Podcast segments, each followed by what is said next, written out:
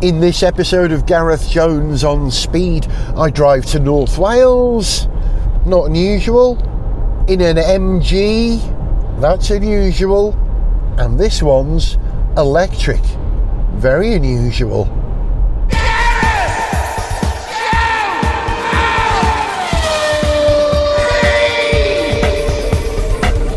Hello, welcome to Gareth Jones on Speed. I'm Gareth and I'm on my way to North Wales, as you know. Yes, oops, getting used to the lane assist in this car, which is an MG4 SE long range.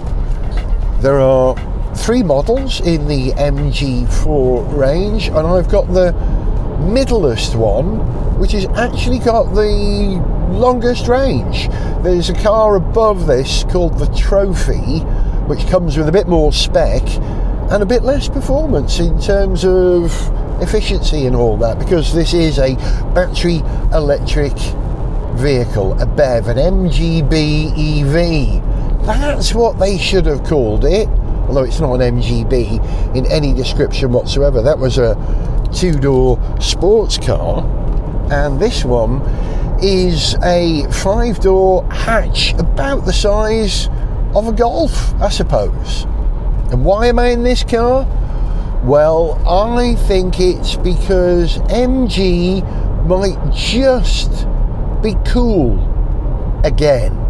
It's been a while, hasn't it? They've been inching back from the abyss. You know the story. They were snapped up by SAIC, the Shanghai automotive concern, who took what was left of MG Rover. They carried on building Rovers as Rowers, R O W E. That was the nearest they could get because they bought Rover, but they didn't own the brand. But they did own the MG brand and they carried on making some pretty, let's be honest, low rent, cheap, good value cars for many years and allegedly building them in Birmingham, but we know that they weren't really building them, they were just slapping on badges. They were built in China. And China has kind of had a reset button in terms of cars. Let me explain. When Russia were the first to put a satellite in space and the first to put a human in space and the first to walk in space and the first to fly two people in space, then America got really worried that the Soviet Union, as it was known then, was going to win the space race. So they set a higher bar. They said, well, it was Kennedy who said in his inaugural speech to Congress, I think in, when was it, 63? We choose to go to the moon, we choose to go to the moon in this decade and do the other things, not because they are easy, but because they are hard. That's pretty much how he said it. And what that did was offer a reset because whilst the Soviet Union knew how to get people off the planet, America said, well, let's go for an even higher, more complex goal, and that would level the playing field. And that's what's happened to the Chinese automotive industry. What was the last Chinese built car with an internal combustion engine that you thought was good? Good question, eh? But there are plenty of Chinese built EVs that are arguably as good as European, American, Korean designed and built vehicles. So the playing field has been leveled China stands a better chance of overtaking Western, if you want to call it that, automotive engineering because of a move to EVs. Now, MG have been making EVs for a few years. There's an EV version of their middle sized hatch, is it called the ZS? As an EV. They also make the MG5 EV, which you see everywhere in London lots of cab drivers like the MG5. It's an electric estate car, I think the only one on sale in the UK, a pure electric estate car. And by that I mean a low roof long bodied car, not a crossover, not an SUV, not a electric car as we've come to know them, but an estate car. And it was quite good. My friend Mike Peters had one when he did a walk. He walked from North to South Wales with his partner Jules and a bunch of other people. And the support car for that trip was an MG5 and it worked really well for them. They didn't have to do more than something like 50 or 60 miles a day, probably less. So they probably charged overnight at the hotels that they were staying in on the walk, which I think took maybe five days or something like that, if memory serves. I might see Mike because uh, I'm going up to North Wales to see him, and my mate's been a bit poorly recently, so I think I'll go and see him and I'll ask him about his electric car experience while I see him. So MG have been making electric cars for a while now, but I think this is their first cool electric car. I think the MG5 looked really boring. It looked like a Volkswagen Passat from about 10 or 15 years ago in three quarter scale. It was really boring. It really had lots of Volkswagen design cues. You know, Volkswagen do massive sales in China and have built cars in China since the dawn of the modern China. So maybe that's why they borrowed from Volkswagen, an established brand in China. But MG means a lot less in China. It probably means a lot more in Europe than it does in China. So they've been wild with the design of this car. Have you seen the MG5? It's very different to the MG4. It's a hatch, a tall hatch, and it looks bonkers. I first noticed one when I was going along the Euston Road in London a couple of months ago, and it was one of those "what the heck is that" moments where you see a car and you go, "Wow, did I just see a Lotus Eletre or something?" It had a pointy nose and a very detailed rear end. Those are the two signature aspects of the design of this car, the MG5. It's got a pointy nose. Not very MG, but very distinctive. And the rear end is as fussy, I'm going to describe it as fussy, as fussy as the current generation Prius, and I don't mean the new one that was announced in the last month. It's a bit fussy, but I kind of like it. I don't like the fussiness of the rear end of the Prius. I do like the fussiness of the rear end of the MG4. Have a look at it. It's fascinating. Can't quite work out what it is. I would call it a notchback. You know, when you've got a. Actually, no, I'm not going to call it a notchback. I'm going to call it a bustleback. Do you remember when the Ford Escort came out with a little sort of notch to the rear beyond the hatch? And I think they called it a bustleback. I think this car is an MG bustleback. It's good. It's good. They've got amazing sort of body cladding on the lower aspects of the side of this car which change its profile. They hide its height, they hide the slab sidedness of the doors, they cut into it and make it look a bit more low roofy. And I like that. I think that's, that's good. It's similar in that aspect to the Toyota CHR, Chris. Is that what I used to call it? That was kind of a high car masquerading as a low car. It worked. Yeah, that worked and this does too. I kind of like the look of it. I thought, wowzer, what is it? Discovered it was the MG and discovered that it was a ruddy bargain. And that's this car's USP. The MG4 starts around, I think, £25,000 in the UK. I'll check that against the details I have for the car written down when I get a chance, when I stop and recharge it, because I will have to charge it. Because this car was delivered to me with 83% charge, I think it had, which is perfectly acceptable. And the range of this model of this car is officially 281 with a usable 253, I think that's what they said. And I'm on my way to North Wales from London, but I'm going via Liverpool and the range on this car it said it had 202 miles and the distance to Liverpool was 207 miles which means I'm going to go for a fast charge somewhere about halfway, when I've done about 100, 120 miles, I'll see if I can find a charger that can dump some energy into this pretty quickly because that's the second USP of this car. It's a bargain. This version I'm in, I think, is £31,000, possibly 28. I'll check that.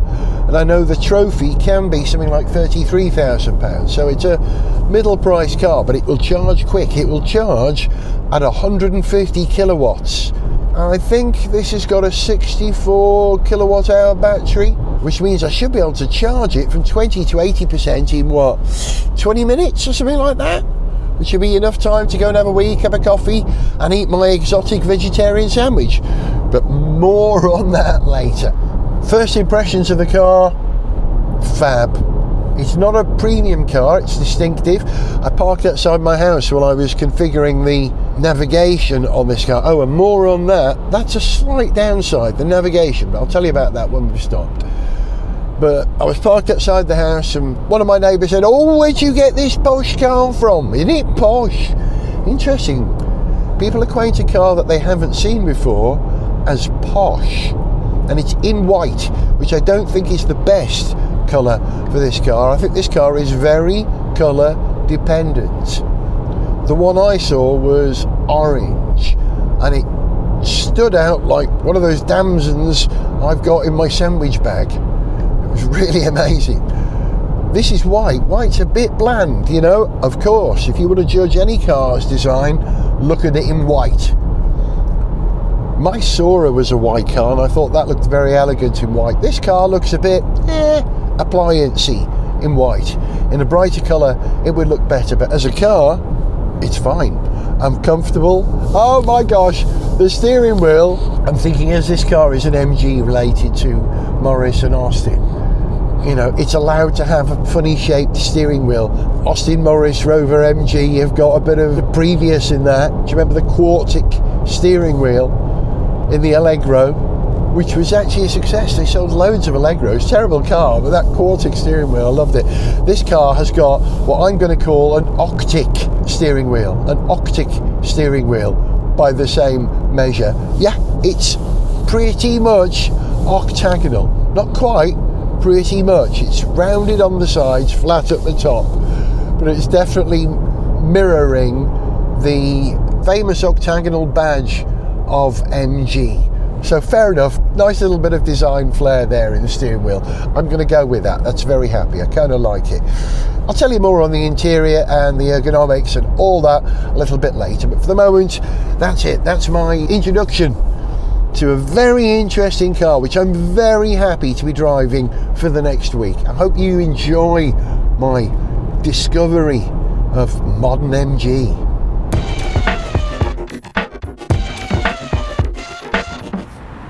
5.30 on a dark evening, a Wednesday, in Corley. I'm at Corley Services. I stopped, not because I needed to charge the car, it's because I needed a wee. yeah, this car's got a better range than my bladder. There you go. There's a strap line for this program a car with a better range than Gareth's bladder. Don't you love charging in the 2020s? It's much easier than it was when I first started doing it. I turned up, I had a choice of chargers at Corley. GridServe now run the electric highway, which was an utter disaster when it was run by Ecotricity. Sorry, maybe a disaster is unfair. They were very bold, but it was quite unreliable. But there is a row of one, two, three, four, five, six, seven, eight InstaVolt fairly rapid chargers available here, so I went straight for one of those. It said start charging, swipe a credit card. I did. I pulled out the cable, I plugged it in the socket, started charging at 50 kilowatts, which is great. That's what you need, isn't it? Uh, at the moment, it's charged me £11.80 for 15.75 kilowatt hours of charging. It says it's going to be 38 minutes before it's fully charged to 100%. Now, I don't need all that because I'm going to Liverpool on my way to North Wales and I'm going to meet my son Indy. We're going to go for dinner, so I'm going to put the car on charge while we're having dinner there, and that'll do me for North Wales. That's the advantage of rapid chargers. You just need a bit of a charge. You don't have to fill it up all the way just to get you where you're going to go. The range on the car, I, I, think I gave you some bad information earlier on. The range on the car was five miles more than I needed for my destination. So I would have made it, but it would have been critical. Five miles, you don't want five miles on your electric car. No, you want maybe 10 or 12 as a spare, don't you? So I thought I'll have a bit of a splash and dash or a squirt and shirt, or no, that's not right, is it? What would you say with electrons? A charge and empty the bladder. That's it, isn't it? Yeah. So I'm doing that and I've now got 73% of my battery charge. I had, I think, 50% when I pulled in, and I've been here less than 20 minutes, so that's put 23% of the battery charge in while I've been here. That's very good. It's very good. It's actually charging at 31 kilowatts at the moment, so I'm not getting the full 50 kilowatt charge. There are other vehicles here. There's a what is that? Peugeot no, it isn't. What do they call the van version of the Leaf? The uh, EV200, is that what it is? It's a DPD zero emissions delivery vehicle, and I'm walking over to it to see what it is. What is it? It is a Nissan, yeah. Is it called the EV200, their little van? And there's a Polestar 2 parked next to me, looking very mean with its big wheels, chunky, oversized wheels. Looks like it could do the Dakar. Love the Polestar. Need to drive one of those, but I'm very happy with my green machine. Oh, yes. Yes, green machine. I'll explain. I've just eaten because the thing to do, isn't it, while you're charging, is to eat rather than eat while you're driving. Perhaps is what you do when you get a petrol car. So I had an amazing sandwich and. In response to the one person who wrote a review on Apple Podcasts or iTunes about Gareth Jones on speed, he complained about me going on about my vegetarianism all the while. Really? Is that something I've mentioned more than twice over the, what, 17 years we've been doing this programme? Maybe not, but I've just had a lovely sandwich. It's got nothing to do with vegetarianism. You can eat this, whatever you eat. It was a vegan chorizo and Melanacea di Soprano sandwich. Now, Melanacea di Soprano is one of my recipes, something that was given to me in uh, inspiration from watching The Sopranos. They're always talking about their food, and they had aubergine, melanacea, as they call it in Italian. So I did this grilled aubergine thing. Oh, you've got to see my grilled aubergines. They look amazing. And then they're marinated for 12 hours in lemon, garlic, chili, parsley, and a little bit of mustard and some salt and pepper. And it is the tastiest thing you will ever, ever have, and really spicy, lots of chili. So I had one of those and I washed it down with a green machine. One of those green berry drinks that have probably got something called spirulina in it or spinach. I don't even know what spirulina is.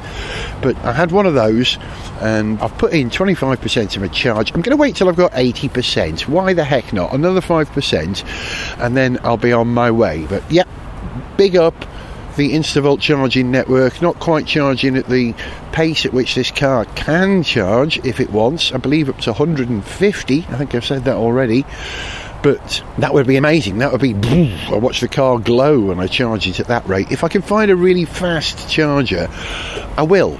I think that would be a good thing to do, a good part of the charging experience to see just how rapid that sort of charging experience is. But for now, charging at now 30.8 kilowatts. It's not rapid, but it's good enough. It's good enough with the car with this sort of range. I'm just sort of not brimming, am I? I'm topping up.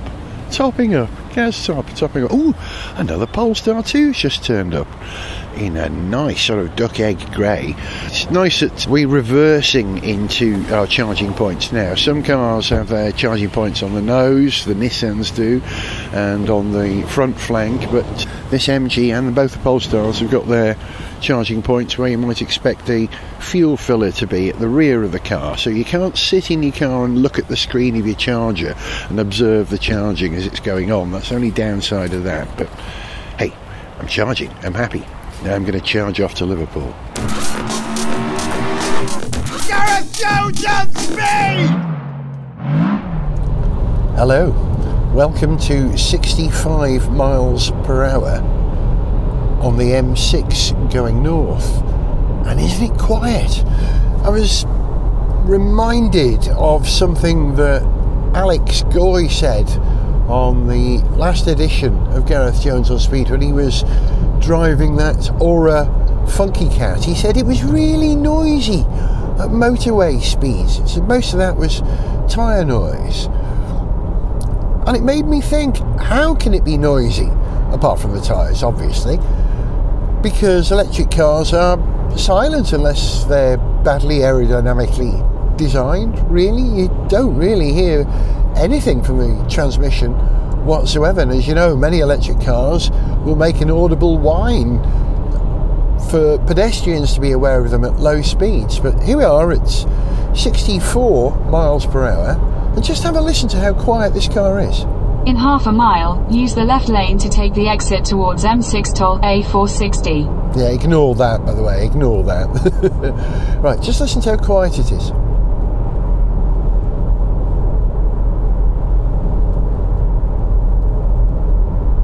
And the wipers are going. You can't even hear the wipers. Use the left lane to take the exit towards M6 toll. No, I'm not going to take the toll road today. I don't need to. Traffic is moving. I'm going to ignore that. So, why was that Ora Funky Cat so noisy? Perhaps it was because it had, what do they call, high rolling resistance tyres, perhaps? And does that mean that this car has low rolling resistance tyres. I don't know the tyre spec. I rather suspect that they are 17 inch wheels on this car. I'm going to have a look at the spec later on. But perfectly good ride, by the way. Quiet, very smooth.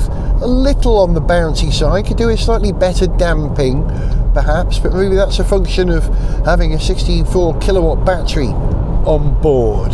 That you've got a bit of extra mass that you need to damp down, so you need heavier springs and better damping. Maybe, maybe. But yeah, a little bouncy, but not bad at all. It's rear wheel drive, this car. The motor is on the rear wheels. And do you remember when we used to build hatchbacks that were front wheel drive and that was the way ahead? Now, with electric cars, you might as well stick your motor in the boot, you know? On that, I'd heard that the MG4 has a disappointing boot capacity. But I didn't find that at all. I opened it up, I put in all my gear and some stuff I'm dropping off in Liverpool on the way. Plenty room, perfectly equivalent to, I'd say, a Golf or a Focus size boot. Yeah, absolutely fine. This car, pretty good. Well, good so far.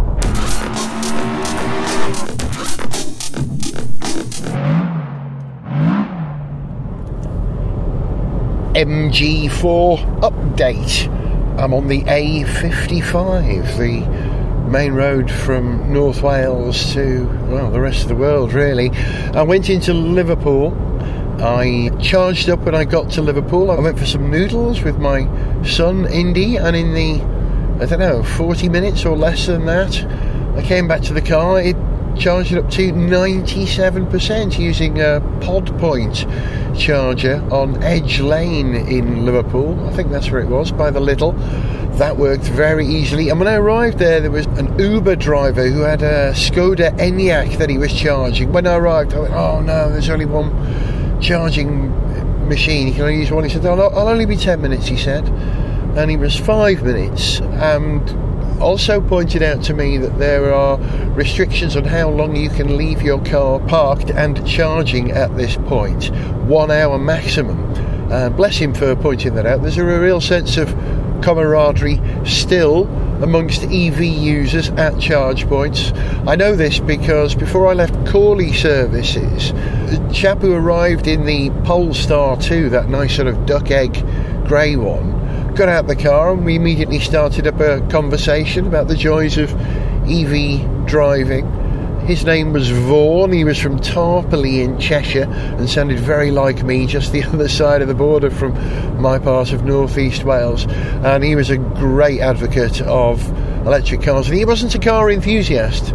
He said, "No, I, you know, I bought the Polestar because it was a very good device that did what I needed it to do. I didn't know anything about it at all, but it just works for me. And that's great, you know, that EVs don't have to be just for enthusiasts. They can be very simple to run. He reckons he gets, I think he said, 260 miles out of his on average. And he was telling me he'd just come from East Anglia and he was on his way back to Cheshire. Another typical day for a Polestar 2 driver. So EVs they're everywhere now, aren't they? And I asked him about rapid charging. He didn't know just how fast a charge his Polestar could take because he's never used an ultra rapid charger. Most of the time, he charges at home. That's the joy of living in rural Cheshire. You've got off street parking, you can get the most out of that. Good luck to him. Well done. It's a great way forward. Electric cars aren't the future, are they? They are now. They're here right now. I was just driving past my hometown, Holywell, Treffynnon in Welsh, where I grew up the first 18 years of my life. And my father came to mind, being a Holywellian. He spent most of his adult life there. He wasn't from there originally.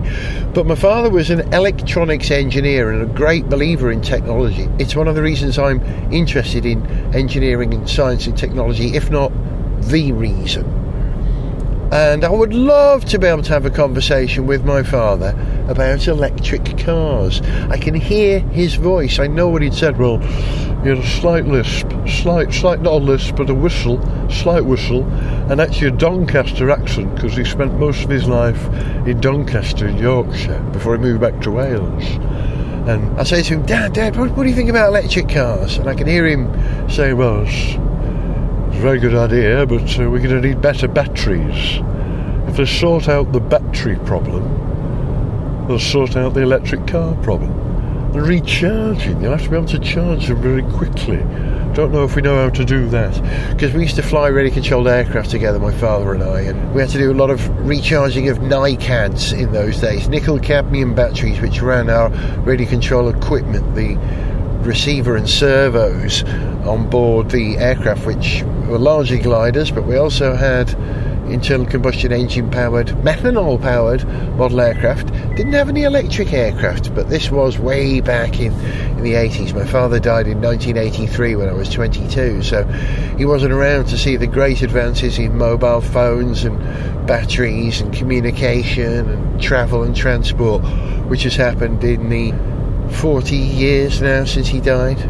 Yeah, nearly 40 years. He would have been 100 years old, Kenneth Gordon Jones, this August. It would have been his 100th birthday. He never lived beyond 60, unfortunately. But uh, it was great when he was here. And you can actually thank him for this podcast. Kenneth Gordon Jones, if it wasn't him and his interest in science, engineering, technology, aviation, electronics, and the world, that wouldn't have been my interest and I would never have made this podcast. So as I drive past Holywell in an electric car, I salute Ken Jones. Oh, by the way, probably hear occasional beeping. That's me fighting with the lane assistants, trying to keep it on the lane, the correct lane. I'm cruising at 65 miles per hour. I'm in no hurry.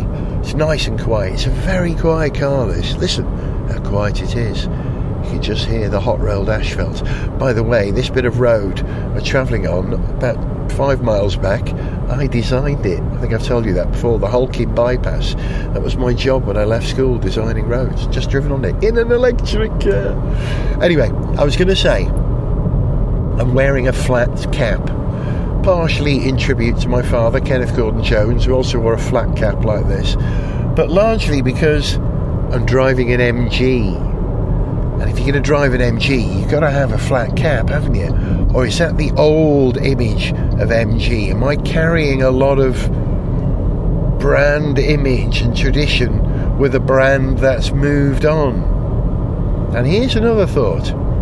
When was the last cool MG? Now, the little one, is it the MG3? Is that what it's called? The MG hatchback? I think that's quite cool. That's a pretty good bit of kit. But the last cool MGs, I think, would have been during the end of the MG Rover tenure. When was it? Were they called the Phoenix Group who ran it into the ground? But the, the last cool MG may have been either the MGZTT, the Zang Tum Tum, for those of us of a certain age, which was an estate version of the Rover 75 body shell that MG shared at the time. And Zog and I went to Le Mans, I think in 2002. And we went in an MG because MG were racing at Le Mans at the time because one of the shareholders in MG Rover at the time were the people who owned the Lola brand. So there was a car running called the MG Lola 257. Was it called the EX 257 perhaps? A lightweight LMP that was probably as much an MG as I am an Irishman. well, I'm a Celt. So, yeah, association. So, yeah, there was association between the MG badged Lola chassis and the people who owned MG cars, road cars. That was a very cool car and a very successful car, if I remember as well. It ran in the American Le Mans series very successfully after that. But they always missed something out. That car had a very visible sort of snout to it that was pretty square. And I don't know why they didn't make it octagonal. That whole snout should have been octagonal. They should have hammered home the MG brand while they could with the MG Octagon right on the nose. It did, as someone pointed out on Twitter the other day when I published a picture of it. They pointed out, well, it did match the road cars. And I think that's more important. Yeah, that was one of the last cool MGs, unless you count the MG what was it called now? The MG XPower SV, which used to be uh, De Tomaso uh, Bigua, I think. And it had a Ford V8 engine in it, which they then also put in a big Rover, didn't they? The Rover 75 had that engine in, I think, if you wanted. Did they do an MG version as well? They might well have done. They may well have done an MG with that big X Power engine. They were cool cars, not the most reliable cars in the world, they looked bang on and they had all the performance. How well built they were is moot. I would imagine that this MG is far better built than those because they're building a lot of them, aren't they? The more you build, the more you get to debug what the issues might be in manufacturing. And the Chinese well, is it one of the biggest car markets in the world now? So they're building plenty of cars there, and the more you build, it's like practice, isn't it? Practice makes perfect. The more you build, the better you get at it. And now MG, even though it's a British brand, they're a Chinese manufacturer. So that actually might be a good thing. This car is a good thing. MG4 update on the A55 again, the North Wales Expressway. I've been in North Wales for three days, four days now, mainly eating and drinking, but when not eating and drinking in the day, I was scooting around in the MG4, charging it, using it, visiting family and stuff and driving it. And here's the thing here's the thing I've discovered it's an MG. What do I mean by that? It's a great drive. The very first moment I came off the North Wales Expressway and went round the wonderful one way system and roundabouts and what have you that lead into Conwy, the car came alive. It was fascinating. I just gripped and didn't roll. And that's where this slightly jiggly ride comes from. It's clearly sprung and damped for a little bit of going round the cornerness. A sporting sort of car.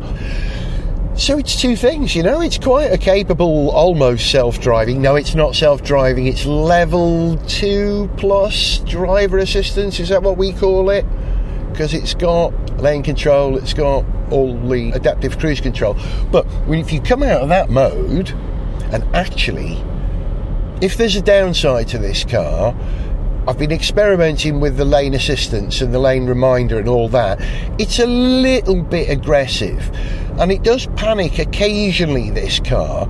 If you are going along a dual carriageway or a motorway and the road has an exit lane to the left and you get a gap in the green cat's eyes in the road, it absolutely wants to get off the road that you're on. No, no, we're going that way, Gareth. That's definitely what we're doing. That's the deal. and you have to snatch back the steering wheel. So that's just something that you have to adapt to. You know, all systems are different. This one isn't quite as refined as it is in a number of cars I've driven, but it's still a bargain car, you know. But it's a driving car. Re- Sorry, I've come down oxide because I was very excited about that. It's a proper driving car because the motor's over the rear wheel and it's rear wheel drive. It's got a rear wheel sort of feel to it, and exiting from roundabouts is glorious and it's a joy.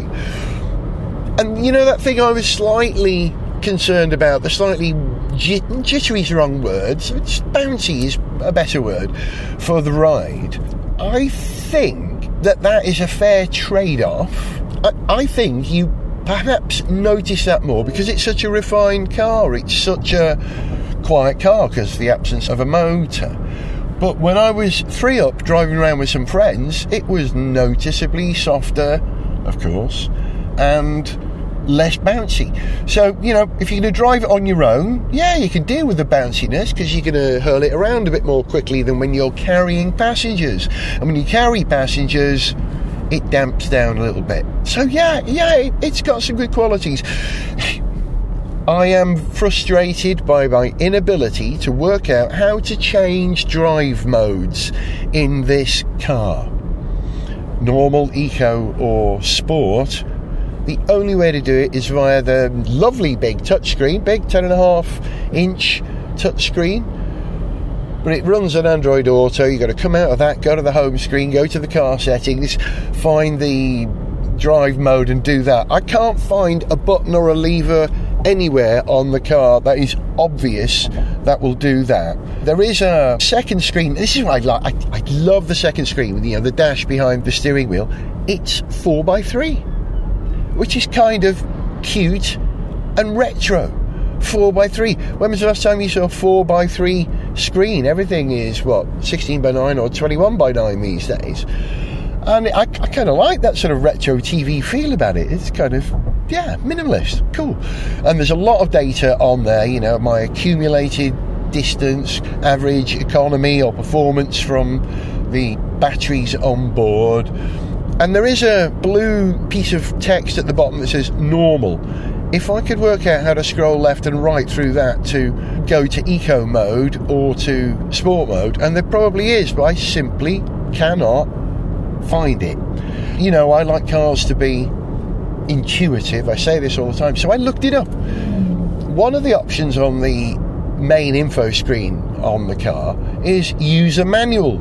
So I accessed that and he said no files available. So I couldn't find there. There's no paper manual in the car. He said double checking. There's a very basic one, but no, I've looked through that one. And the other thing that's funny, and it isn't a problem in any way whatsoever for anyone who's going to buy an MG4, I would imagine. But for me, it's a slight issue that for some reason, when it's on Android Auto, I get a piece of text right in the middle of the screen here that says pre production hardware, not for resale. right in the middle.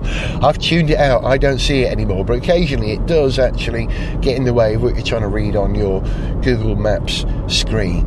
That's the only downside. Pretty much everything else about this car, really good. Really good. Like I said, I think before, the first cool MG for a very long time. And it is cool.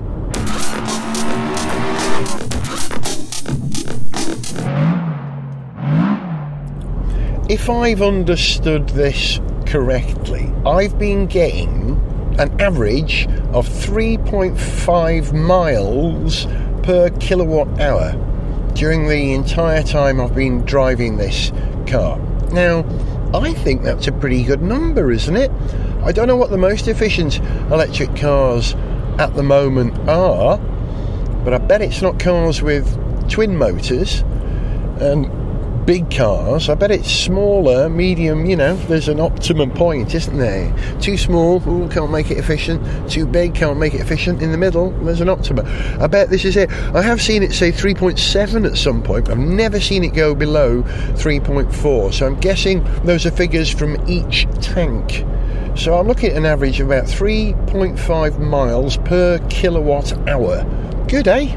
Good, that's pretty good. Downsides there aren't many with this car. I can only really think of one, and it's not really a big problem at all, really, if you think about it. One of the ways in which I think MG are keeping the sticker price down on this car is by limiting stuff on board. You know, there's no electric seat adjustment. Fine, absolutely fine with me. There's no sat nav, you have to use your Android Auto. Okay, over time I could configure that with, you know, ZapMap paid for, that would work. But the one thing that I do wish it had, which it doesn't have, and I bet the trophy model, the model above this, probably has it, and that is a rear camera. It has no rear camera. It's got some nice little beepers, and that's fine. It's not a big car, it's a short car, but the rear vision.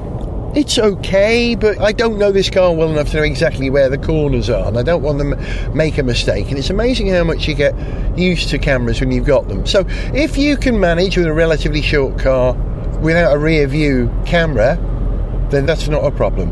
So, that's how MG save money. You know what they say? You pays your money, it takes your choice. It's a cheap car, sir. It's pretty cheap. It really is. It's cheap and very cheerful. The other downside, and again, it's not a massive one, is that this car has what can only be described as a, I don't know, a, a plinth or a, like a writing desk jutting out below the central infotainment screen where you've got your gear selector, you've got a horizontal shelf sticking out. It's a shelf, and on there is your. Uh, I was going to say gear stick, but it's not your dial, which selects reverse, neutral, or drive, and your electric handbrake. Now, underneath there, you've got USB connectors and a good old fashioned cigar lighter, or a 12 volt socket, I think they call it and a bit of storage space down there, including your cup holders. And you know what? If you want to get down there, you're navigating underneath this table edge that's sticking out. It's not the best bit of design. Ain't the end of the world, but I wouldn't have done it that way if I was designing it.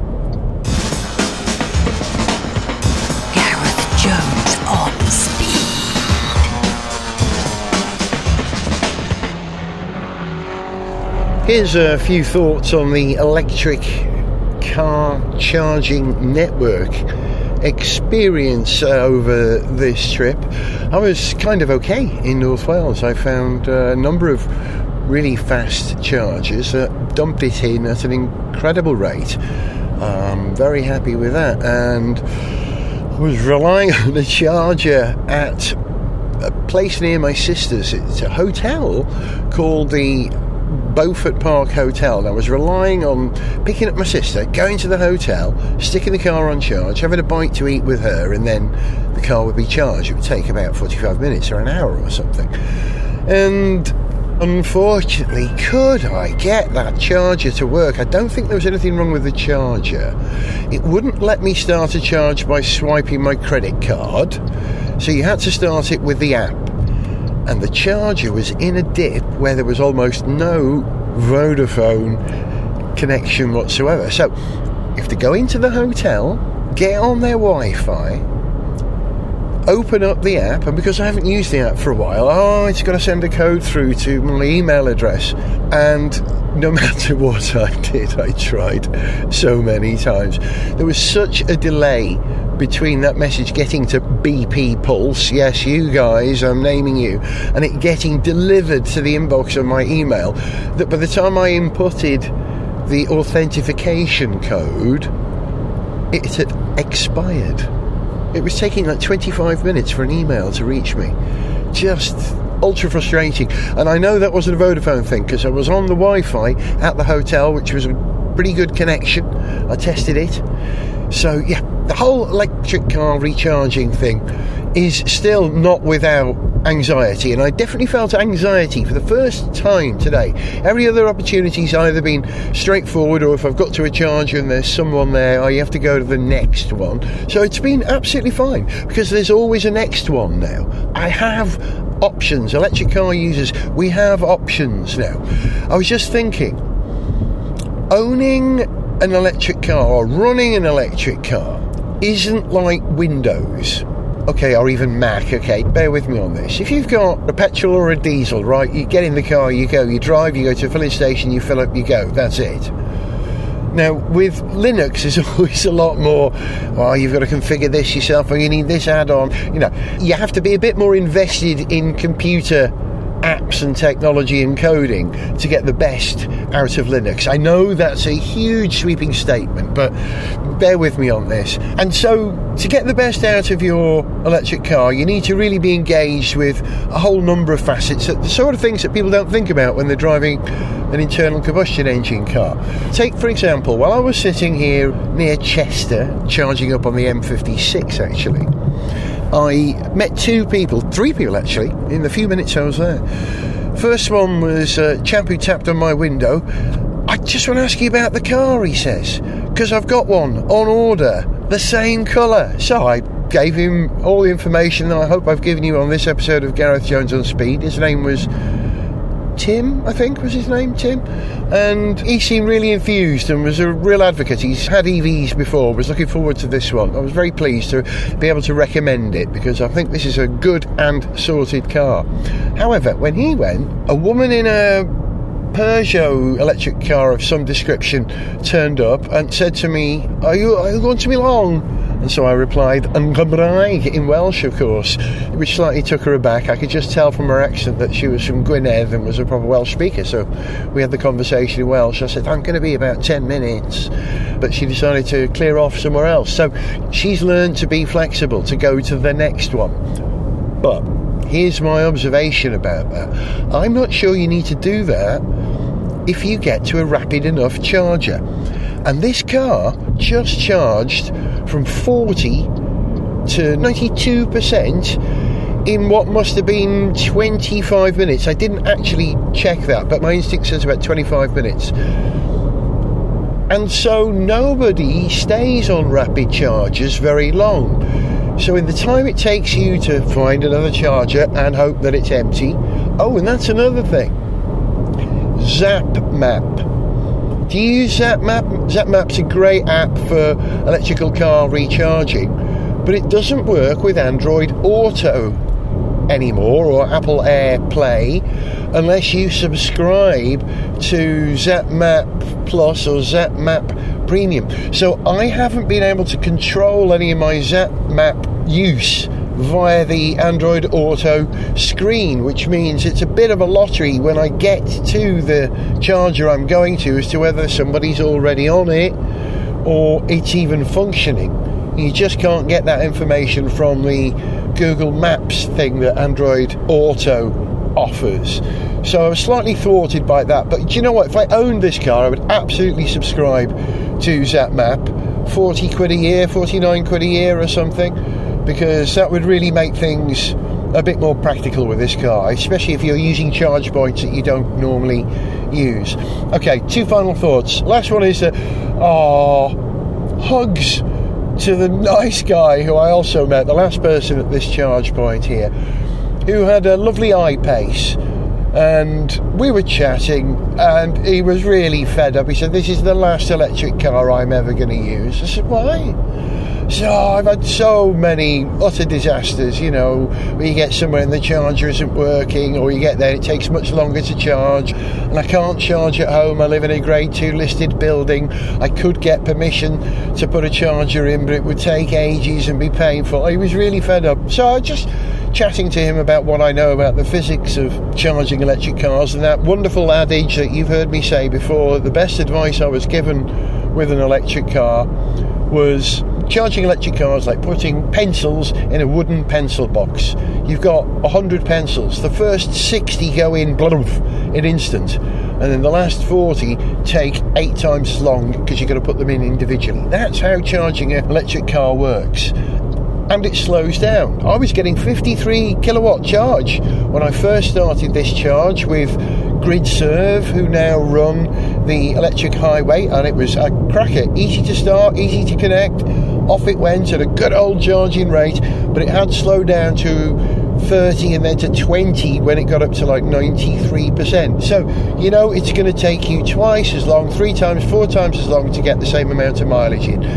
So with rapid chargers and cars that will charge quickly, and this poor chap with his I-Pace didn't even know the maximum charge rate of his car. He wasn't interested. He didn't want to. So he's not like the Linux user, is he? He's like the Windows user or the Apple user. I don't want to think about that. I just want it to work but he didn't have the time or the bandwidth or the desire, and that's completely all right. Everybody's different. Not everyone's as involved in cars as the people who listen to Gareth Jones on Speed are and are prepared to really lose themselves in the planning and the way that you adapt your life to make an electric car work. And I kind of like that. I like being involved. I care about cars and I care about the planet. So I really am enjoying the electric car experience. It's not without the odd bit of anxiety, but you know what? If you don't take risks, you won't live longer, but it might feel like it. That's what they say. Hey, it's great to have MG back. The first cool MG in many years, and I'm really pleased to be able to say that. I'm wondering what the brand means. Do older people buy MGs? Do young people buy MG and have got no idea of the backstory? Does it even matter in this rapidly changing age when you get entirely new brands appearing and establishing themselves really quickly? You know, for young people, a brand that's been around for three years has been there forever, hasn't it? You don't remember it appearing.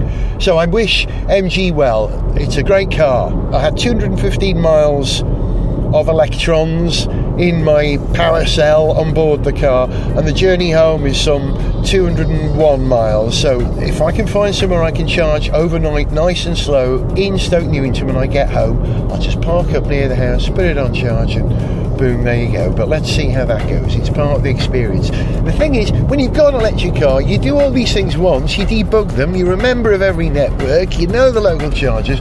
It's just us guys who dip in and out find it a little bit trickier, but it's still interesting. And I hope you find it interesting too. Thank you very much indeed for listening to Gareth Jones on Speed and me exploring the wonderful MG4. And it is wonderful. I'll give you that.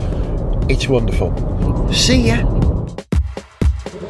For information on how to contact the show, see pictures, get song lyrics, follow us on Twitter, find our Facebook fan page, or to sponsor the show, go to garethjones.tv. Gareth Jones on Speed is made in London by Whiz Bang. Gareth Jones on speed! speed!